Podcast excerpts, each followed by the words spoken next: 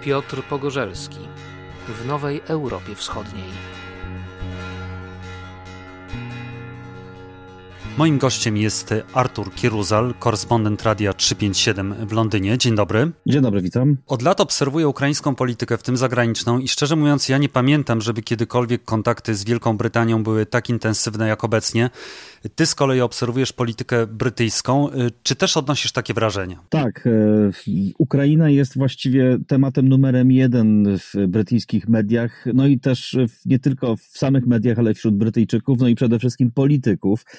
Mm, no, wojna e, jakby zmieniła te wszystkie wektory polityki zagranicznej Wielkiej Brytanii. One oczywiście były nastawione w dużym stopniu na Europę Wschodnią antyrosyjską i wspieranie mm, wschodniej flanki NATO, no ale teraz Ukraina stała się tym numerem jeden, bo Brytyjczycy zdają sobie sprawę z tego, że to, co zresztą powiedział y, y, kilka tygodni temu Ben Wallace, tłumacząc brytyjskim obywatelom, że Wielka Brytania musi zaangażować się w ten konflikt, wspierając Ukrainę, ponieważ jej granice nie zaczynają się na białych klifach w Dover, tylko zaczynają się na wschodniej flance NATO, czyli między innymi na granicy polsko-białoruskiej, polsko-ukraińskiej czy polsko-rosyjskiej. E, I Brytyjczycy muszą sobie zdawać z tego sprawę, że mm, to, co dzieje się tych kilka tysięcy kilometrów od Londynu, ma olbrzymi wpływ na to, e, co dziać się będzie między innymi właśnie tutaj na Wyspach Brytyjskich. Stąd to zainteresowanie i zaangażowanie mm, brytyjskich polityków w, w, w, wsparcie Ukrainy militarne, gospodarcze czy polityczne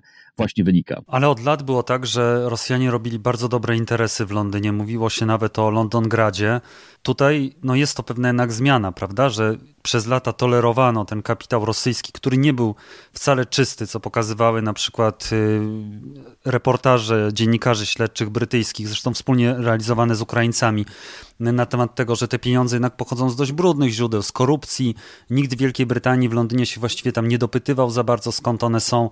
A teraz jakby Brytyjczycy sobie zdali sprawę, że o, no to chyba jednak nie było zbyt uczciwe. Sięgając do genezy tego wielkiego, czy ogromnego przypływu Rosjan do Londynu, bo ta wymiana bogatych, wpływowych ludzi, y, czy przypływ ich y, do, do Londynu oczywiście ma bardzo szeroki horyzont i, i tą perspektywę, ale zaczęło się to przede wszystkim po roku 2008.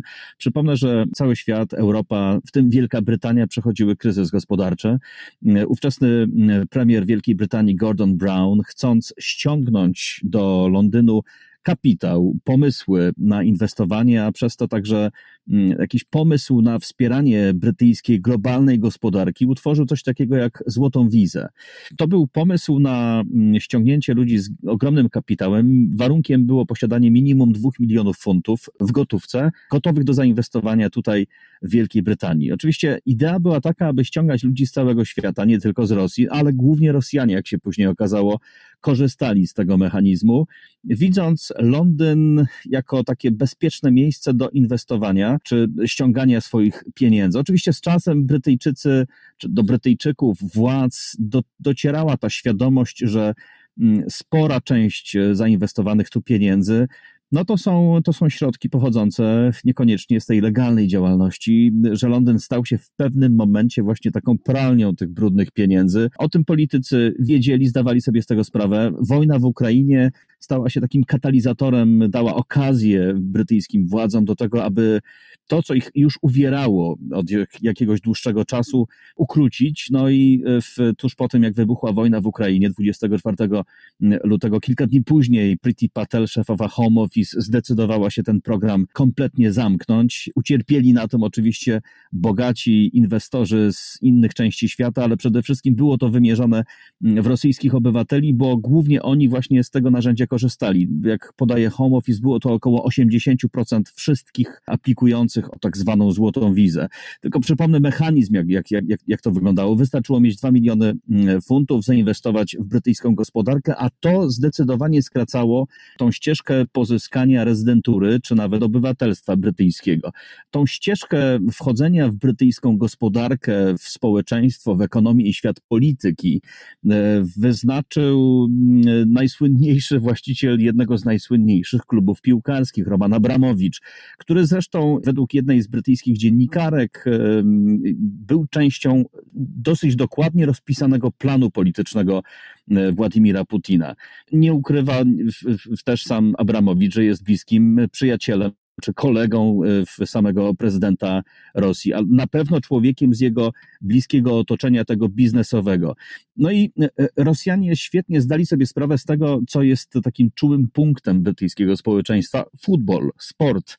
Przez to, przez te gigantyczne inwestycje w londyński klub udało im się w jakimś stopniu zmiękczyć ten wizerunek rosyjskiego, przebogatego oligarchy, żyjącego w przepychu. E, te gigantyczne pieniądze, które płynęły właśnie do, do, do świata sportu, rozlały się później także na inne dziedziny życia, jak polityka, gospodarka, stąd mnóstwo inwestycji, głównie w, ryn w, w, w rynki nieruchomości na Wyspach Brytyjskich, realizowane właśnie przez bogatych Rosjan, no i wpływy polityczne, bo przełożyło się to na bezpośrednie spotkania z politykami z najwyższego szczebla szczebla.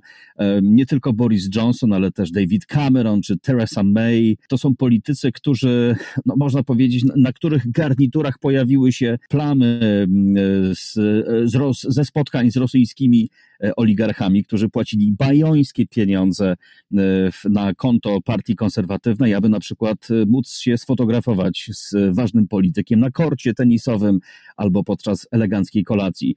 Więc Rosjanie w bardzo sprytny sposób wykorzystali ten moment, kiedy Wielka Brytania panicznie szukała środków finansowych na odbudowę swojej gospodarki po kryzysie, wysyłając tutaj albo po prostu inwestując w tę gospodarkę olbrzymie pieniądze, e, korzystając właśnie z programu Złotych Wiz. Ty mówisz o tych y, fotografiach z politykami partii konserwatywnej, o tych wpłatach.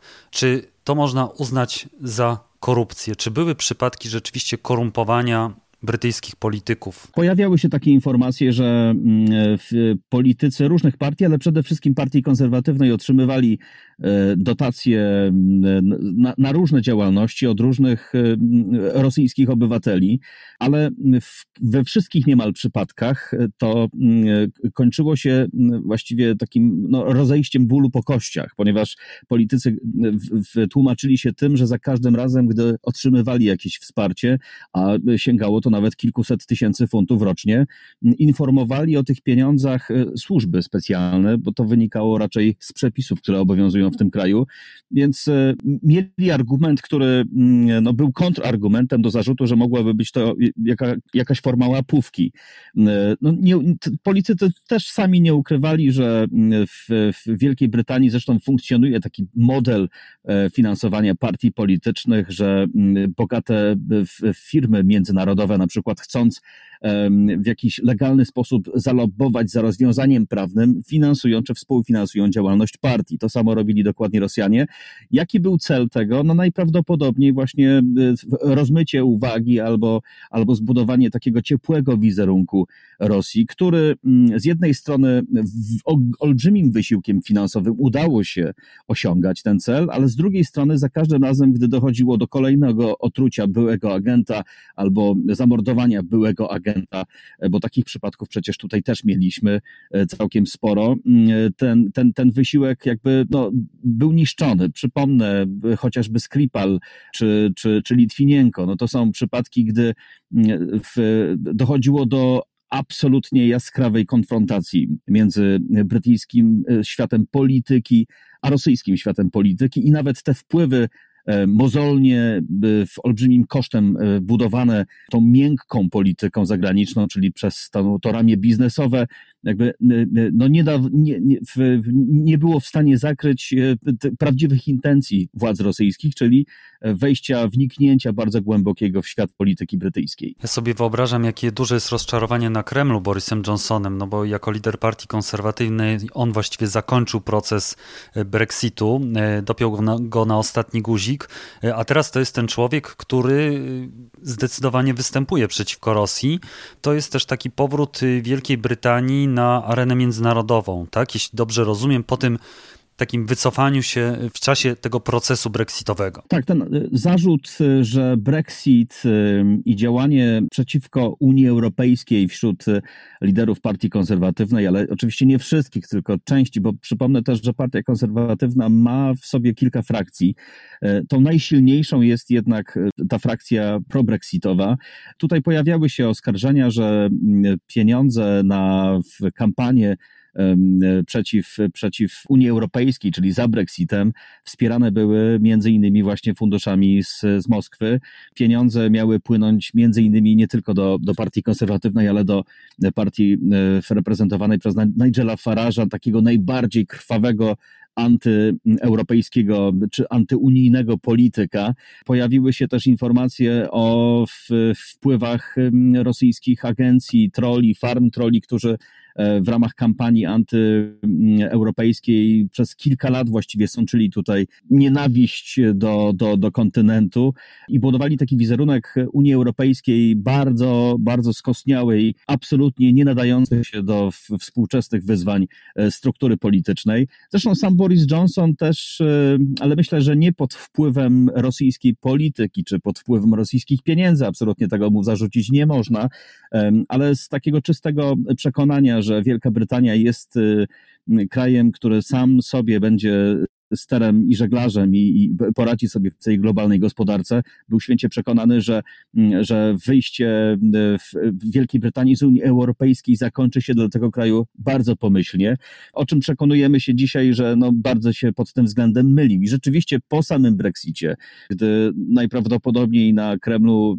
otwierano szampany, Y, sam Boris Johnson chyba trochę złapał się za głowę, jak wielu innych polityków, którzy przed referendum nawoływali do wyjścia z Unii Europejskiej, a y, po ogłoszeniu wyników referendalnych schowali się gdzieś. To sam Boris Johnson był właśnie jednym z tych polityków, polityków którzy nagle zniknęli. Gdy przejął y, stery rządu, stał się premierem, spełnił swoje marzenie. Rzeczywiście to był taki moment, gdy Wielka Brytania wylądowała z tego pierwszego Mm, z tego pierwszego szeregu mm, mocarstw światowych. E, tutaj mam na myśli te kraje czy związki krajów, jak Unii Europejskiej, czy Stanów Zjednoczonych, nie była już tym liderem, czy jednym z liderów.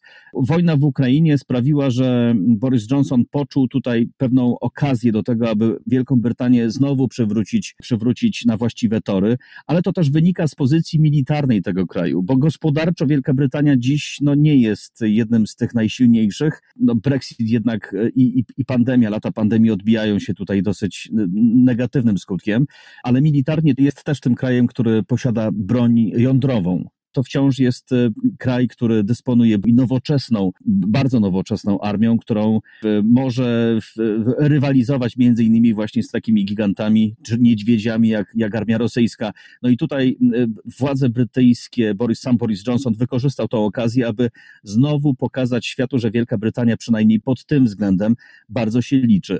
Brytyjczycy też są w tej awangardzie światowej, która dosyć mocno naciska politycznie i gospodarczo na Rosję Między innymi w, w, tuż po Stanach Zjednoczonych Boris Johnson zapowiedział całkowitą rezygnację importu z e, surowców energetycznych z Rosji. No, miał o tyle łatwiej niż na przykład Niemcy czy inne kraje europejskie, bo Wielka Brytania pod tym względem jest samowystarczalna, ma świetnie rozwiniętą mm, infrastrukturę e, importu ropy czy gazu z Bliskiego Wschodu, no i przede wszystkim dysponuje własnymi źródłami na Morzu Północnym, które są w stanie zaspokoić te zapotrzebowanie brytyjskie, brytyjskiego rynku wewnętrznego na energię.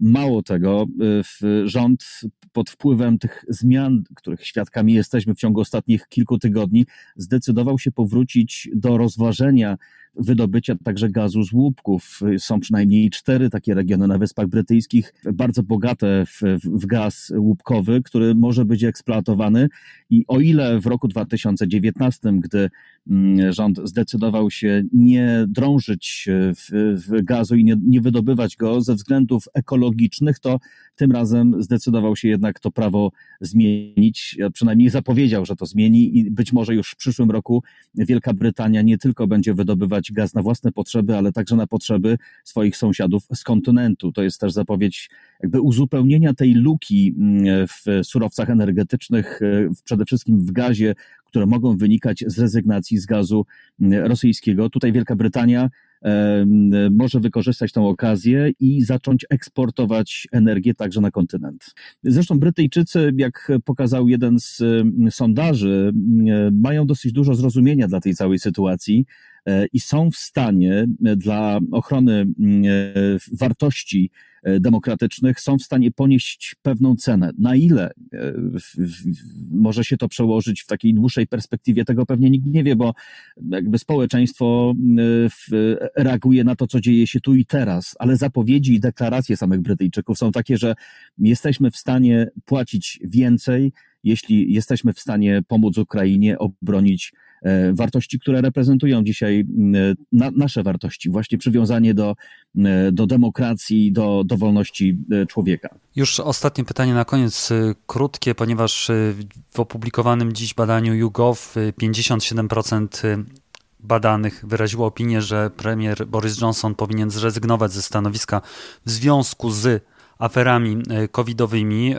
czy my możemy wysnuć taką tezę, że tak ogromne wsparcie, tak ogromne zaangażowanie Borysa Johnsona w sprawy ukraińskie jest związane też z chęcią przykrycia po prostu tych afer. No, Partygate to był cios w Borysa Johnsona bezpośrednio w niego, a także jego bliskich współpracowników, e, również uczestniczących w tych zakrapianych alkoholem głośnych imprezach organizowanych w jego siedzibie, ale także w innych ministerstwach.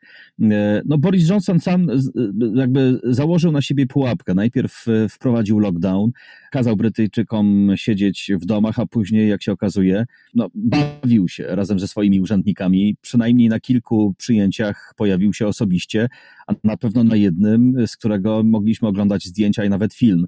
E, gdy media opublikowały te materiały, Boris Johnson przez właściwie kilka tygodni zaprzeczał, twierdził, zmienił swoją strategię. Najpierw mówił, że absolutnie nigdzie nie uczestniczył w żadnym z nich, e, później, że było to spotkanie mm, w, w służbowe. No, ostatecznie po tym, co ustaliła jedna z urzędniczek państwowych, a także metropolitarna policja w Londynie, no, poddał się karze. Z tego co wiemy, wczoraj zapłacił 50 funtów mandatu. On, jego żona, a także minister Rishi Sunak i 50 innych urzędników. To oczywiście nie stawia kropki w, w tej długiej frazie dotyczącej w, no, karygodnego zachowania Borysa Johnsona podczas pandemii. I też rzeczywiście pojawiają się takie mm, argumenty, że y, wojna w Ukrainie w dużym stopniu uratowała ten kryzys wizerunkowy y, Borisa Johnsona. Choć ja jestem w stanie mm, raczej przyznać y, i, i, i, zaakceptować taki argument, że on nie do końca to wykorzystał, ale zaakceptował tą sytuację. O co chodzi? Chodzi o to, że Boris Johnson nigdy nie ukrywał swojego negatywnego stosunku do Rosji, przynajmniej władz Rosji, do, do, do Władimira Putina. Był jednym z tych jastrzębi w brytyjskiej polityce czy w partii konserwatywnej, która mm, raczej układać się z Moskwą nie chciała. E, zresztą to jest e, tradycja brytyjska już długoletnia. Każdy kolejny rząd dosyć sceptycznie podchodził do do tego, co wyprawia Władimir Putin i jego świta. I mimo, że David Cameron y, potrafił ściskać y, dłoń z Władimirem Putinem na spotkaniu G7, G20 czy w innych formatach y, gospodarczych, to ten sceptyczny stosunek do władz Kremla zawsze tutaj istniał w polityce. I Boris Johnson pod tym względem absolutnie się nie różni. Po prostu zdarzyło się tak, że jego rząd po jego absolutnie personalnych, osobistych błędach zaczął zniżkować w poparciach, w poparciu społecznym, co rzeczywiście no, ostatni sondaż YouGov pokazuje, skoro ponad połowa Brytyjczyków uważa, że Boris Johnson powinien zrezygnować właśnie po mm, opublikowaniu raportów policji, po tym jak e, imprezował w, podczas gdy większość społeczeństwa siedziała w swoich domach bezpiecznie, czekając na koniec pandemii. Ale z drugiej strony pojawia się argument, że mamy teraz taki czas bardzo niebezpieczny, że jest potrzebny silny lider. A Boris Johnson wbrew pozorom jest tym silnym liderem, jest bardzo wyrazistym liderem. Nie boi się wypowiadać, artykułować bardzo krytycznych opinii na temat mm, władz rosyjskich, jak robią to na przykład inni europejscy politycy, e, kanclerz Niemiec czy prezydent Francji. On nazywa go tak jak, e, jak na przykład prezydent Biden USA, czyli że jest bezpośrednio odpowiedzialny za zbrodnie wojenne, których e, dokonują rosyjscy żołnierze w Ukrainie. I mało tego, te słowa obraca w czyn, bo Wielka Brytania, jak mówiłem wcześniej, jest w tej awangardzie krajów zachodnich, które wspierają Ukrainę i przynajmniej nie tylko to robią, ale przyznają się do tego, że jeśli Boris Johnson zapowiada dostawę 120 y, pojazdów opancerzonych, to rzeczywiście to się stanie po prostu, e, że nie kończy się to na, na deklaracjach, więc myślę, że te okoliczności sprawią, że Boris Johnson, mimo że spora część Brytyjczyków oczekiwałaby jego odejścia, to z drugiej strony jednak e, ma to poczucie wsparcia drugiej strony, e, że to nie czas na to, aby, aby wymieniać premiera Wielkiej Brytanii, no bo jesteśmy e, może nie bezpośrednio, ale pośrednio zaangażowani także w ten konflikt wojenny. Co więcej, Brytyjczycy nie tylko deklarują, ale oni też przekazują broń, którą dopiero później się zauważa w czasie walki. To jest właściwie taki bardzo pozytywny krok, pokazuje to, że nie tylko się liczy to, co się mówi, ale też właściwie tak naprawdę liczy się to, co się robi. Artur Kieruzal, korespondent Radia 357 w Londynie. Bardzo dziękuję. Dziękuję bardzo.